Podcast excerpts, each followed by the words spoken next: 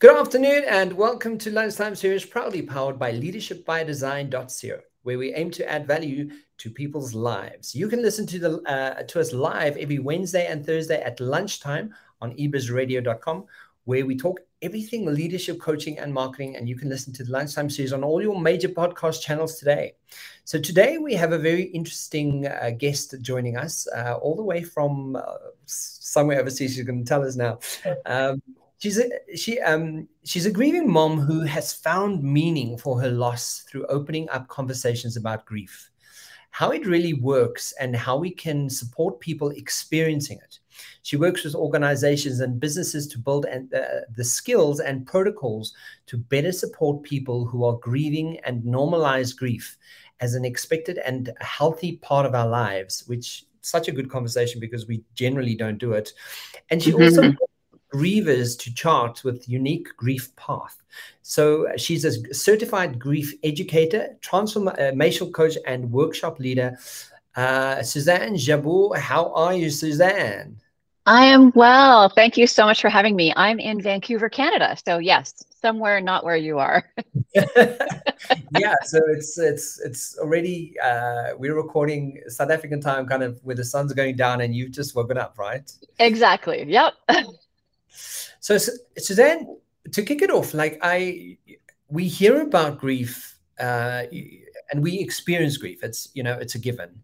Um, but I think you know, uh, before we get into the nitty gritty, tell us about how you sort of got to this position, how you became sort of a grief educator, and why why grief because i mean like there's so many things you could sort of do and because yeah. I do believe it's an important one. But but why for you? Why was this your your your your choice?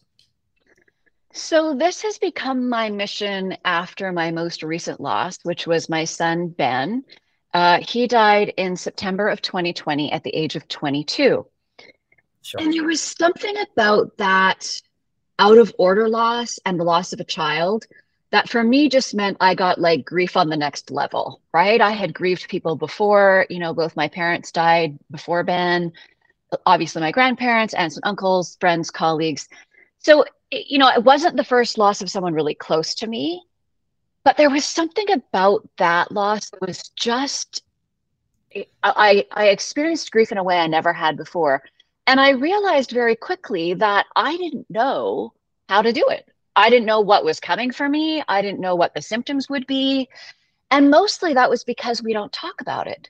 You know, if you yeah. think about anything else in our life, we talk about it. So when it happens to us, we kind of go, oh, but I remember, you know, Kevin said this happened to him and Sally Joe said this happened to her. And, you know, Marty said this other thing. And so we can kind of put together our shared knowledge, but we don't do that with grief. So for me, I realized very quickly that I didn't know enough about it and that people who loved me didn't know how to support me. They didn't know what to do. And that's the other thing that comes when we don't talk about it is we hold a lot of fear because we don't want to do the wrong thing. We don't want to hurt the person who's grieving. We don't want to make it worse. Yeah. Um, and so then we get all kind of tangled up in the fear piece, and then we'd end up not doing anything. And then we all end up isolated and we start to feel a little bit of shame and then the whole thing just becomes a big mess. And so what i realized is if i you know i started writing on facebook as you do right? Mostly just to get the spin out of my head because i couldn't keep all of what i was learning and what i was experiencing in my head. It was maddening. So i started writing on facebook and the response i got from friends and family was unanimously, oh my gosh, no one ever talks about this. Thank you so much for sharing. I'm learning so much from what's going on for you. And so it really has just built from there. And I, you know, the more I learned about grief, the more I needed to support myself and my daughter and, you know, other people and, you know, talked with people who were able to support me about why. And I just was so curious. And that was really part of my survival technique. You know, I, I got this download very early that I was only going to survive this experience if I could stay conscious and curious. So the conscious was about just turning, wow. facing it all on, letting it all be okay, right? All the emotions, the tsunami, the horror of it all. That was the conscious piece was I couldn't stuff any of it. I couldn't go unconscious to any of it. And yes, that was really hard and terrible. And I'm grateful I did it that way. The curiosity piece was about you know, how do I, eh, when you're in that survival mode part, like, how do I get through the day? How do I even just live in a world where this is my reality now, where I'm living in this post apocalyptic nightmare and everyone yeah. else is, you know, going to work, right? So, you know, and really, I that earliest curiosity for me, where I realized I needed every tool in my toolbox, was I was sobbing one day and I was sobbing so hard. And I thought, I just, I don't even know how to breathe anymore. Like, I don't know how to breathe. I know how to sob, I, but that's not like I'm not oxygenating my body. And I know that's important. I remember from high school biology, this was a thing we were supposed to do, right? Yeah. So that was the beginning curiosity, was really for me about survival. And then it's become more and more about how do we shift this paradigm? How do we break up this fear? How do we open up this conversation? And that sort of led me to looking at, you know, how can I help people who are supporting a griever? How can we open up those conversations? And one of the hardest places for grievers to be is in the workplace. So that led me to really look at, you know, what can businesses do? How can we, you know, I, I talk to business leaders all the time who say, you know, I know there's something I could be doing beyond the sort of here it's pretty standard, you get three days off, and we have some kind of employee assistance program. So beyond that, like what can I do? Like that just doesn't feel like enough. Yeah. The good news is there's tons of things you can do. The bad news is we're not talking about them. So we're not sharing best practices. We're not sharing what we're learning. We're not sharing anything. And so I'm really here to disrupt all of that. So I just it, like I'm like I'm I'm dumbfounded by I'll tell you why I'm dumbfounded because just as you're speaking about it, I think of my daughter and the the thought of losing her would there would be no point to me. So I'm yeah. sitting here kind of going, I don't like so let me ask a question then because I'm mm-hmm. going mm-hmm. how do you not lose your reason for living. Because to me like my immediate association to my to my life is like i want to be the best i can possibly be so that you know when i'm not here one day my daughter can look back and go that was my dad and he did that. And like if if that goes away it would it would literally take away my identity. Like it would take away yep and I, I can't even imagine what what it feels like to be in that situation that you're in. it's it literally takes my breath away. So how do you? I mean, uh, I don't even know like what what the question. Is. How do you do this? How how are you I mean, okay? Eh, you know, one second, one breath, one baby step. That's how. You know, I remember in those very early days, I had such a clear you know, visual in my head of what my life looked like. And you're exactly right. I lost myself. The person who went to bed the night before that dreaded, you know, that phone call every parent dreads, that middle of the night phone call. Yeah. The person who went to bed bef- that night doesn't exist anymore. Yeah. And I had to understand that very quickly because I was lost in the wilderness, right? I was like, I don't even know, you know, who, if I am not his mom, and I have another child, I have a daughter as well if, yeah. But if I'm not his mom, who am I? Like what what is my absolutely. And so I had this visual of my life in pieces on the ground, my life and myself, because I knew I had lost my identity as well. Yeah. Because I'm the mom of two. Now I know I'm still the mom of two. I will always be the mom of two. Right now I know that. At the time, I couldn't make any sense of that. So the pieces of my life are in like big chunky puzzle pieces. You know those 3D puzzles like on Survivor? Those big chunky puzzle pieces all on the floor around me. And my arms were already full of what I could carry, right? I'm already at capacity. And there's all these pieces of myself and my life on the floor around me that I don't know how to pick up. Yeah. And I had to figure out what pieces could I get okay with leaving behind? Like I knew that person didn't exist. So what parts of her was I okay with leaving behind? And what did I need to and I stood still for a long time with that image, right? So okay, but I don't I'm I'm not sure what I can pick up. I can't pick up anything else. So what can I leave behind? What do I put down and pick up something else? how do I reconstruct myself? Yeah. Because that was a big part of it. I had to reconstruct myself. Ben still lived with me. So I came Yeah. home to the place we lived together. Right? So- Because of COVID, my daughter was living here too. But it is like as as as hard as it is to wrap your head around it, Yeah. is as hard as it is to do. Because it is it, like everything your mind is taking you to is exactly what happens. Horrifying it's horrifying. And i never you know i think it's easy for or easier for me now to talk about obviously. You know time has passed. I've done a lot of healing work. I will continue to heal. I will continue to grieve and i don't want to ever minimize for anyone who is closer to the loss of their person how absolutely horrifying it is it's horrible So people who see this may assume that you're either crazy or, or, or she didn't love him that much because how are you so Right. okay? Right? Like, because uh, you, we make the assumption that, like, you're supposed to be unhappy, you're supposed to be miserable and Mhm. um, be dreary and useless because Right.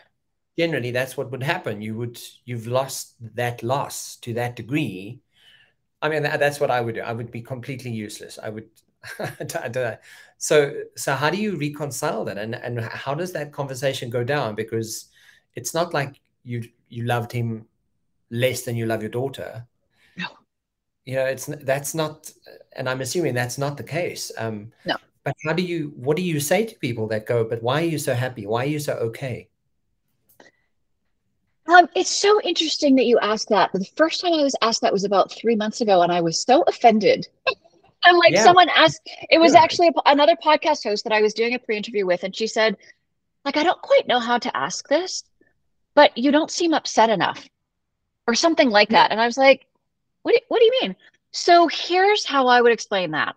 Because I made the radical decision to grieve out loud, to grieve every second. I, I mean, I'm grieving and functional because I will never not grieve him. I will Yeah. grieve him for the rest of my life. so So, just on that point so Yeah. i think that's very important to recognize yeah, you you will never not grieve him. This will be a this will be a forever moment of grief okay Yeah. yeah So once I realized that, which was pretty early, I thought, like, I'm never, and all that languaging we use around grief, you know, you're supposed to get over it or get through it or move on. All of that is so damaging because it implies we're going to leave our person behind us. yeah And I knew I didn't want to do that. I wasn't going to leave Ben behind. That's mm-hmm. preposterous. He's my child. I want him with me forever. I want him with me here, but that's now not the reality. So so I will grieve him forever because I will love him forever. yeah And if that's true, then what? And that's where the curiosity kicked in, right? So Yeah. I'm going to grieve out loud. I'm going to feel the absolute horror of it. And I want to be very clear in those early days, I was an absolute disaster. yeah I could barely speak in sentences. I I didn't do my grocery shopping for about a year and a half. Like I Yeah. was functional, not functional, right? And I remain functional, not functional. I got lost the other day. I've lived where I lived for over 45 years. And I got lost the other day. I was like, what the heck? Where am I? I thought, oh, I just use my GPS all the time. I use my calendar for everything. The night before I go to bed, I look at my calendar for the next day. I set an alarm for every single thing I have to do. So I have found tools to allow me to be functional while grieving. And I realized that if I was going to accept that I was going to grieve Ben forever, that I still had to live too. So I had to figure out how to do both. And I remember saying to my daughter in the very early days, you know, we're going to become masters of holding paradox because Yeah. we can be so pleased that people are coming to visit us and are bringing us dinner and so devastated about why they are. yeah And you have to hold those things at the same time. So I can be grieving and on a mission at the same time. And I think because I chose to just radically accept it all, Hmm. everything that came at me, I allowed those feelings. And yes, they are a thousand percent overwhelming. You know, I love water metaphors. So the best description I can give people about what those earliest days are like yeah. is it's like you're in the wave of the tsunami and you're underwater and you're just being spun around like a piece of driftwood. Yeah. And then I realized that I was actually a cork. I wasn't a piece of driftwood at all. I was a cork. So every once in a while, I would pop to the surface. I could gasp some air, you know, mm. and then another wave would come and down I would go, and you're back spinning under the water. And then eventually, yeah. I'm most of the time on top of the water. I may be kind of in a rowboat. I'm a terrible rower. Can't row a rowboat to save my life. So I can't get anywhere purposefully, but at least most of the time I can breathe, right? And then you kind of realize, okay, I think I can actually sort of steer this boat. I can sort of go where I want to go. And and you just gain more capacity over time.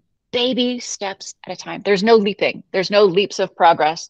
It's all baby steps at a time. And you have to slowly rebuild your life. Because I also knew, you know, this awful thing happened. This like unfathomably terrible thing happened. Yeah. And I wasn't going to let it be for nothing. I wasn't going to let it be for nothing. So what did I have to do yes. to have that also be true? And I'm so glad that, that you're saying that because I think we just knowing from people who have lost, you know, especially children, it it does sometimes it seems like it you know it, like what was the what was the what's the point of me being here then mm-hmm. right and they they go down that narrative and they they don't live life as much as they could and yeah. but hearing you say that you kind of i mean and I, and I, have never, I don't know what to like, how to sensitively ask. So please forgive me. That's okay. I... Just ask it. It's all good. This is a no shame, no blame zone. We're here to break up taboos and open a conversation that feels awkward. So welcome to the awkward zone. Thank you. Thank you. I appreciate that. Because do you believe that this then has given you a, uh, a platform, a, an ability maybe because the, i'm like it feels like you have a, like a gift now to be mm-hmm. able to do stuff for people and and carry and create space for people who may have gone through this. Do you think that's the gift of what it is giving you? Is it a gift? Is like what is like is that what you're getting from it mean, that's part of it. I wouldn't be a grief educator. I wouldn't be on your podcast talking about grief if this hadn't happened to me. Yeah. And I realized very early that, you know, I'm comfortable talking about it. That's the choice that I made. I, and it was a choice of survival. It wasn't a, oh, would I really enjoy talking about that? No. The only way I would survive was going to be to talk about it. So if that was true, and the people that I talked to were so uh, appreciative of my ability to say, oh my gosh, this is horrifying. And this is how it feels this week. This is how it feels today. I can barely get up. You know, today my exciting win was I had a shower. And I mean, I could talk about showering. Showering's a whole thing. All that stuff you do without even thinking about it. Yeah. All that ability falls away. I had to stand in the shower and think, okay, what am I doing? What is this place? What am I doing here? Oh okay so i have to i usually do my hair first let's do that. Like it really you have to break it down and talk yourself through it. It's so so unspeakably difficult those first days when you're just trying to survive and get through the day. But if it was you know i've always been a comfortable public speaker. I've always been comfortable speaking with people. So if i could use that gift and skill that i already had to make it easier for other people that didn't have that gift and skill then that made sense to me. That, and it was also part of that sense of like, you know, Ben struggled with mental illness for years. So I talk about that. I talk about, you know, how we need, you know, we, part of why I'm so passionate about grief and supporting grievers is that grief is this place where emotions are big and we need to face them and we need to own them. And we're, as a collective, not good at that at all. No. Right? We don't want to talk about emotions. We barely want to feel them, especially if they're from the bad negative list. Then we're just going to stuff them away. And science is telling us now how actually physically bad that is for us, right? It's yeah. actually, you know, we're creating malignancies in our bodies literally by doing this, by not expressing our emotions, our unexpressed trauma. Yeah. So if I could use my ability to speak, my radical acceptance of grief, and my almost student of itness, that's not a sentence, but you understand what I mean.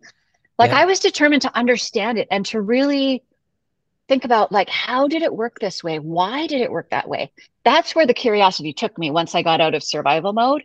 It took me to okay, how do I rebuild this life? Because you know, I think you're so right. The story that society tells us about a parent who's lost a child is there's now they now have no meaning in their life and they don't even know what why they're still here.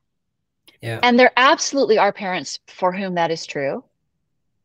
And I knew that that wasn't going to be my story. I was very clear. That was not going to be my story. I was going to make the choices I needed to make, little choice at a time, baby step at a time, because I knew I wanted to have as big and rich and abundant and full a life as I would have had if Ben was still here. And I I'm, knew I'm, that. I'm getting all teary eyed as you're speaking about it because I think it's people like you that that are actually like like we we know superheroes are you know they're supposed to be superheroes but i think i would i would coin you a superhero like i would oh. like you would like it's and i don't want to be all emotional about it but i think that's that is such a uh, it's such an ability that you have to be able to do this I I don't know how you would how someone would do this. This is just I'm completely stunned and floored by your ability to do this. So so thank you for being so brave and so uh, su such a superhero. I think you are you're superwoman because uh, because you know then it, you know it does give it it gives it you give you give space for people to to know that they're not nothing because they've lost a child yeah. um, and they're not they there's there's yes absolutely there's a void there's a whole new identity that's needed there's a whole new way of living and a way of life and yep. and only a superhero who has super abilities and super strengths could get that would be able to see it would be able to kind of go well if they if there was something that i could do and and have meaning for it to be to be uh, at least for not for for something then then do this you know make it make it conversational make it out there speak it through. Um, let it be okay to be just completely grief stricken and and go okay cool now have a cup of coffee yeah. Know, like whatever that because, is. yeah, and you know, thank you. First of all, that makes me, yeah, anyway, makes me emotional as well. And we're just going to embrace all the emotions because that's what yes. we do here. This is the emotion zone, right? The awkward emotion zone. And it, and I think, you know, it makes me emotional because as much as I can see it was a choice that I made, like it, uh, and that's how life works, right? Life is all about choices, little choices, little choices, little choices, bigger choices. It's all about making those choices. And, you know, so much of the choices I made early on were literally about survival. Yeah. It was lit like I knew if I let myself close it off, or if I tried to close it off, I, I could, I had this clear knowing that I would be shattered. Like I could see myself like a, you know, the, the opera singer sings whatever that note is and the glass goes, Psh! I yeah. could see myself doing that. And I was like, okay, well, I'm not, I'm not doing that. I don't want that for myself, right? Yeah. So if not that, then what? And yeah. that's the constant question. Like, if not that, then what? If that and what? You know, if I'm going to grieve my whole life for Ben, which I am, you know, there's a Ben shape I say there's a Ben shaped hole in my heart. Mm. And I, it, there's nothing that can fill that. Yeah. And there's a life to be lived here and it's mine. And I still get to live it.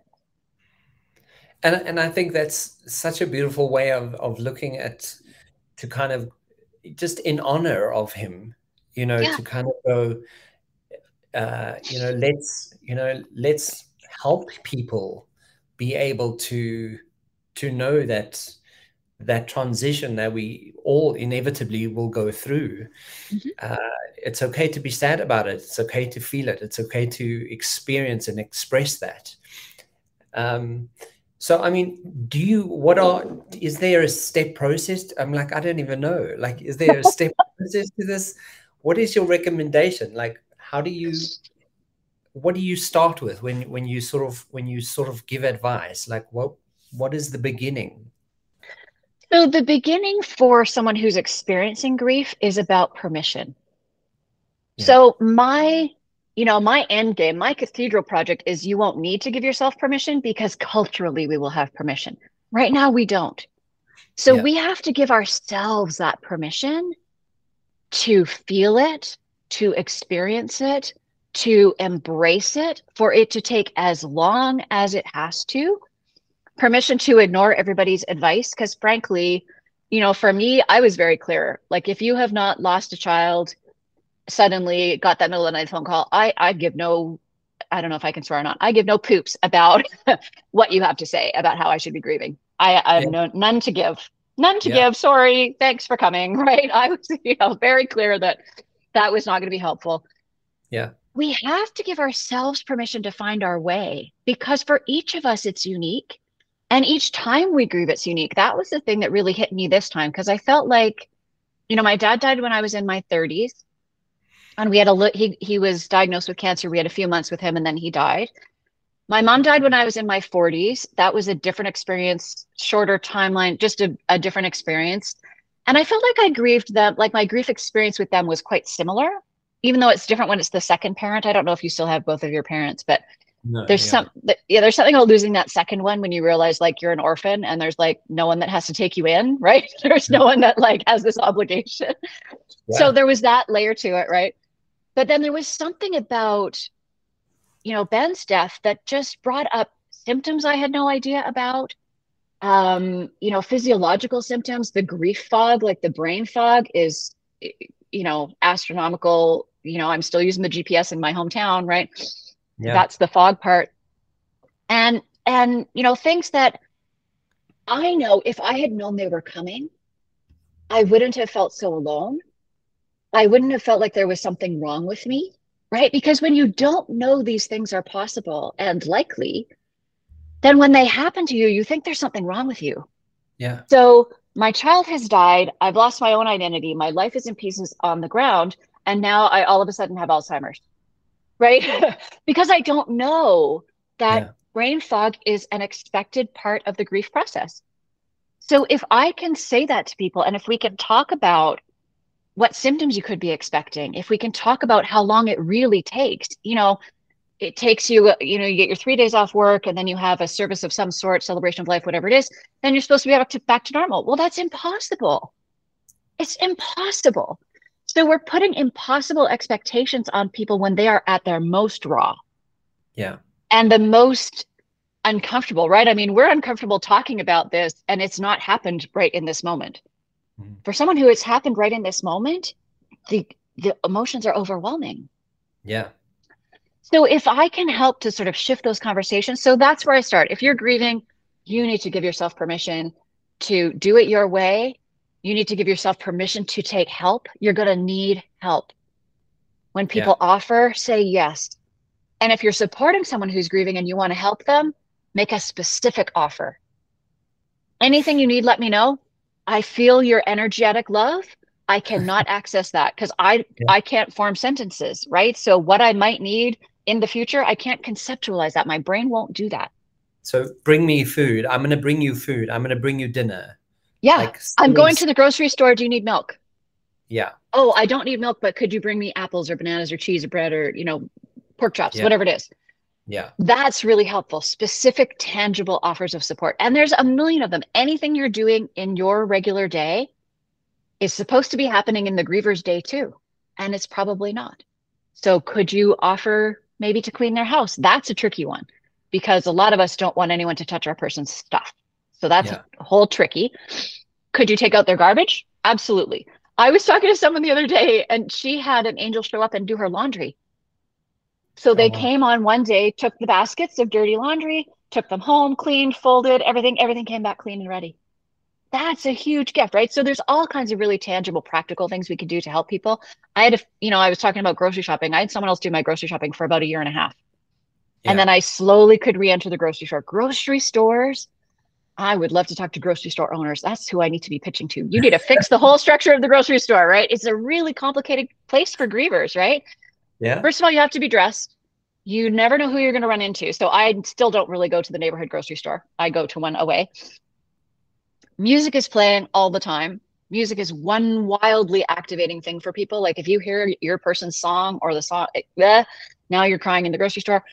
I always, whenever I see an abandoned cart, I always think, oh, I bet that's someone grieving because it's just you get overwhelmed and like just abandon your cart and leave. It's totally fine. Yeah. Right. And then you're gonna have to show up and the cashier is gonna ask you how you are.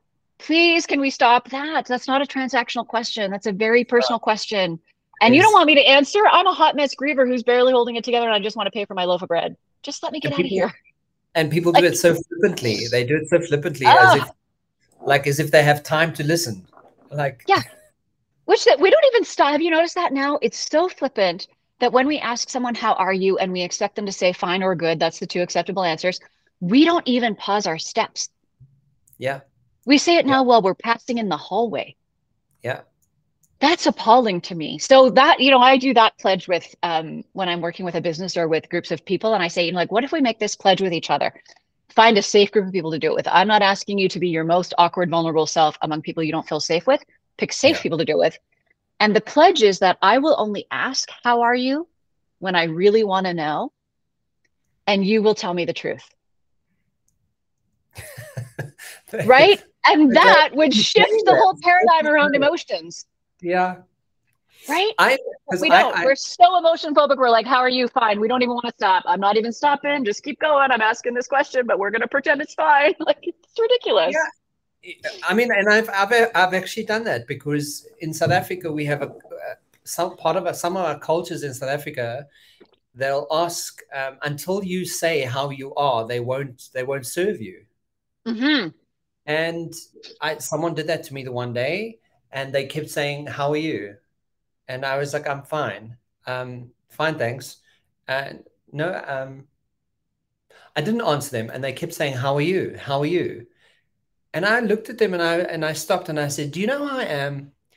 You know, and then I just like laid it all out and I was like, "My mother just oh. died."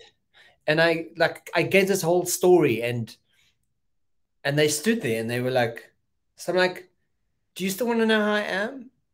And they couldn't answer me. And I, it was just a moment of just like teaching people like don't don't do that and insist to find out who I, how I am doing if you're not actually invested in how yeah. I'm doing. It is so yeah. it's so short lived and it's not a proper transactional conversation.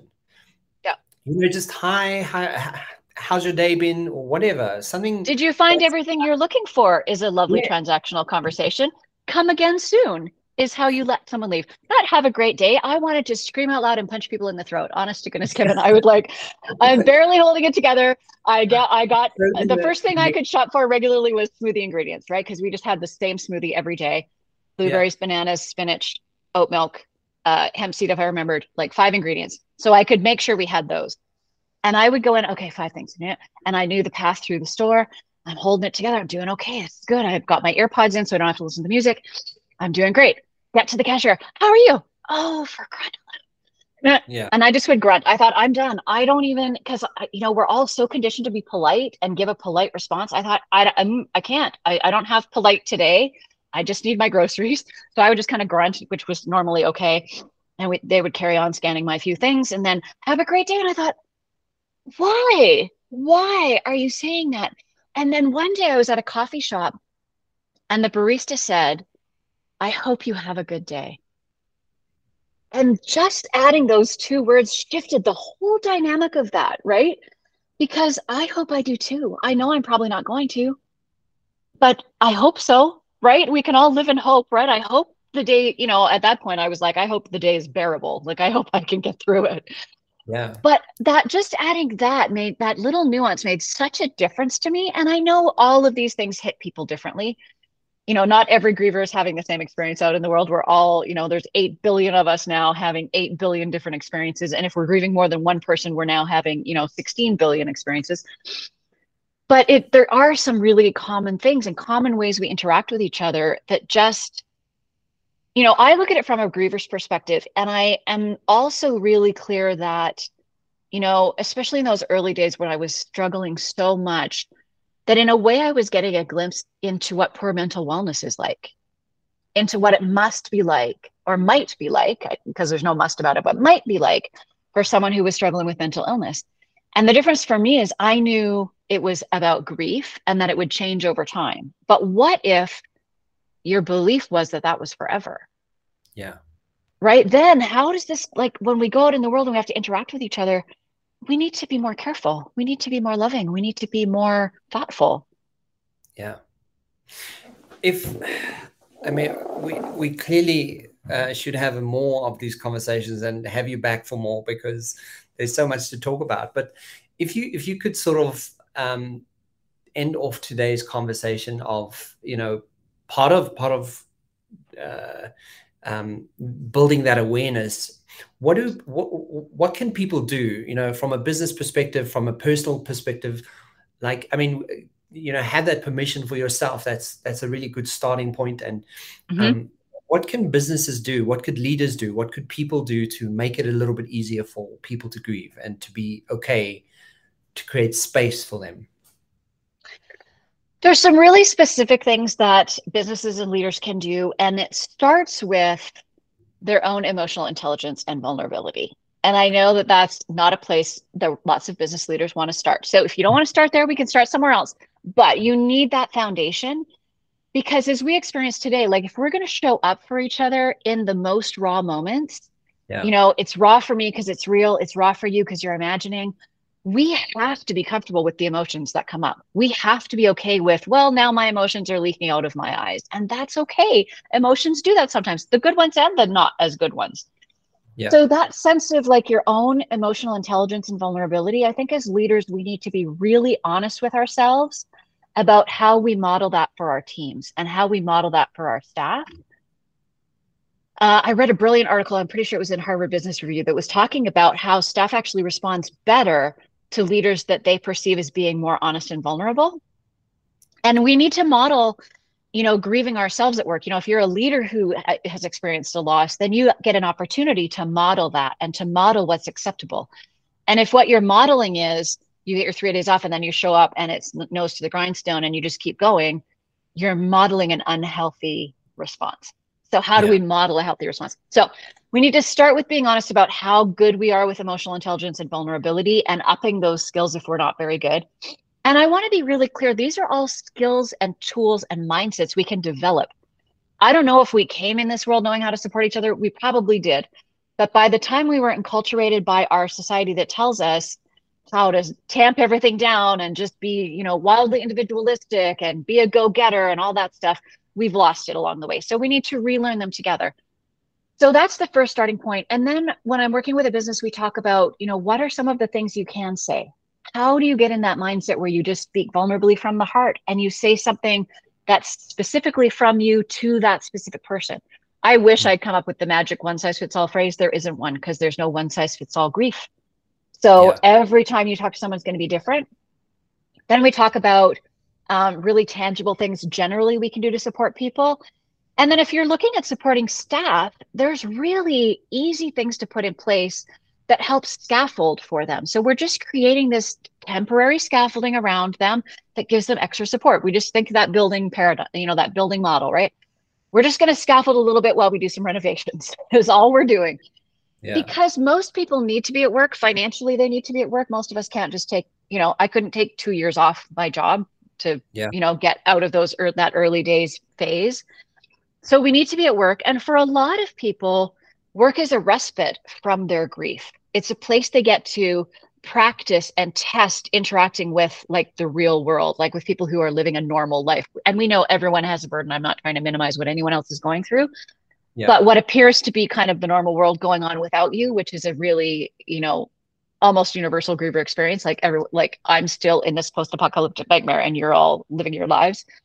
Yeah So there's ways we can provide support. And so we do that specific to your business, but here's some examples. So if you have everybody starts at eight and we work till four, if they don't need to be there at eight, does it really matter? So mm-hmm. give them that time freedom. Because for me, a shower takes five minutes. When in that early phase of grief, 25. Like took yeah. forever to get ready, to get clothed, right? A lunch packed, like took forever to get out of the house in the morning. So flexibility around time, wonderful if you can offer that. You can't with every position, and that's okay. There's other things you can offer. What about shared calendars, right? Where deadlines, meetings, doables are all on this shared calendar. It's so easy with technology to do all these things, and we're not all doing them. Yeah. So shared calendars. So I don't have to try to remember everything. I know where the document is, right? Where I can go look at it. I can look every morning when I come in, I can look and go, oh, I don't have anything deliverable today. Great. So here's how I'm going to structure my day. Um, breaking down tasks. So multiple step tasks are often really hard for grievers. That's part of the brain fog. So if you can break it down and document it as little tasks instead of one big one with a lot of steps, that's really helpful for some people. Um, what about like a walking buddy or a rotating walking buddy? So you just there's someone that you can go and say, I need to go for a walk, and you go and you walk it out because we need to move our bodies too, right? We emotions need movement to yeah. for us to process them. What about a lunch support? Like if it's someone like me who's struggling to cook, every day someone else is going to bring you a lunch. Great, right? Mm. There's a million things we can be doing. And the yeah. interesting thing about them is when we have this conversation and we start to talk about grief, so then we're talking about emotions, so then we're talking about what happens when you're struggling, how do we help you? We're also signaling to the whole team that it's okay to show up as your whole self. That you get to come to work and say, "Oh my gosh, I'm on the struggle bus today and I'm can someone remind me when my meeting is because I'm not going to be able to remember." Yeah. Absolutely. So we're creating a culture where it's okay to actually be human at work, which is for most of us what we want. Yeah. Right. We're creating a culture where we support each other, where we acknowledge and accept that people are going to struggle at times. It's going to be grief. We're all going to face grief. Right now, I argue that we are all in grief, whether we're acknowledging it or not. We've all had massive losses over the past few years yeah. that we're not grieving very appropriately or at all. Um, so you know we can talk about that. We can have conversations. You know i can facilitate a conversation with the team about you know how do we express our emotions at work? What feels safe? Does this feel like a safe place? Like leaders need to know if people feel safe or not. So that's really important. The other thing i talk about all the time and this was my daughter's when i said to her okay when you're at work like what would have been the most helpful thing her thing that she always wants me to say is a quiet place you can go when you're overwhelmed that isn't the bathroom because I don't yeah. know if men do it, but women cry in the bathroom. Yeah. There is nothing dignified about feeling all your emotions in a bathroom stall.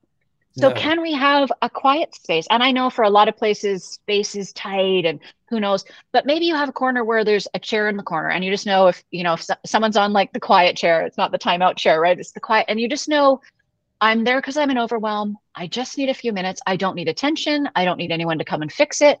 I just mm-hmm. need a second and then I'll be back right? Yeah. We yeah. do that for kids in daycares and kindergartens and preschools. We teach them that's how you regulate emotions. You go have a quiet moment, you get yourself together, then you come back. And then we think as adults, we don't need that anymore. But of yeah. course we do. If we're going to accept our emotions and we're going to feel them all, sometimes they're going to be overwhelming. And that's okay. Let's normalize that. So there's lots we can do. So because we we're running out of time but if you if you could share like your last sentiments for today's conversation.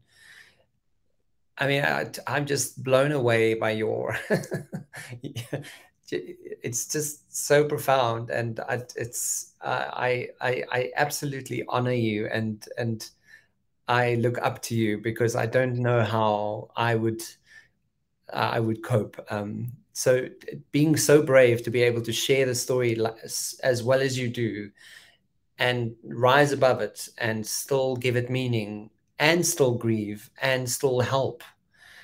And you've created so much space in in your world even with the hole in your heart. Um what would what would you leave people with today the most important thing to understand is that grief is normal. It's normal. It's a normal response to something terrible that happens. And sometimes it's a normal response to a change that's good, right? Every change brings loss. And if we're going to have loss, we have grief. So yeah. grief is such a big part of our lives that we're not talking about. And so if you haven't lost a person recently and you're not in active grief about a person, I love for people to look at all the little losses. Let's practice there, right? I'm not a good first assignment. A grieving mom who's grieving out loud, I am not a good first assignment for someone to support. But how could you show up to support someone who's had a smaller loss? Who's maybe, you know, did a job interview for a job they really wanted and they didn't get it. That's a yeah. loss that needs to be grieved. But we don't say, oh my gosh, that's so crappy. I yeah. wish you'd gotten that. I could see how much you were excited about it and what a difference it would have made. And I'm so upset that, and so sad for you that that happened. We don't. We say, oh, well, what are you applying for next? Have you got another one? When's your other interviews? We just want to keep going with the going, going, going. What if we slowed down yeah. and allowed the losses to be processed? Because if we don't process them, they pile up. And grief is patient and it will wait for you. So do yeah. it at the time. Do it at the time. Let it be okay. Even though it's horrible, the horrible has to be okay. The awkwardness, we need to get comfortable. We need to get comfortable with being awkward. We need to be comfortable with discomfort. It's yeah. the only way. Because if we can, if we will, there's so much connection there. There's so much love in the way we show up for each other. And we can put that fear aside and embrace love instead. That's world changing. That's world changing. There we go. Uh, Suzanne Jabour. She's a grief educator, guys, and uh, she is a transformational coach and a workshop leader. Uh, Suzanne, that was probably the best conversation I've had for a very long time. oh, thank you. Thank you. It was wonderful. And I'm going to tell you why it was so good, Kevin. Yes. It was so good because you embraced the discomfort and the vulnerability right at the beginning. I did. Yeah. So, and, uh, yay, and, that's a step, right? We're taking steps one at a time. and we didn't even prepare. We didn't prep for this. This is a complete ad hoc kind of like, let's just talk. And it was a brilliant conversation. Thank you for being a superhero to to the world and to so many people because I think it's people that to me is a superhero being able to to rise above something that could so easily have made you something else and turned you into something else. Um, ben has the best mom in the world. It's just oh, like, wow. thank you. So thank you for sharing this and thank you for being on the show. And um, yeah, if uh, I, have got all your details, so guys, if you wanna if you wanna chat to Suzanne, I mean, just check in the links below. I'll go to a website and an email address, and yeah, you can chat to her and i'm sure i mean obviously you can you can do this online. You can have these conversations yep. online. You can do workshops online. So if they i do it all online from the comfort of my dining room. Yep. Which is yeah. great. We all need to be doing it. So here i am. So you should actually change your your name to suzanne the superhero. Like oh thank you kevin. I think it should be a slogan. Um, so thank you for this. I really appreciate it. And thank you for your time. I it was it was fantastic you're so welcome.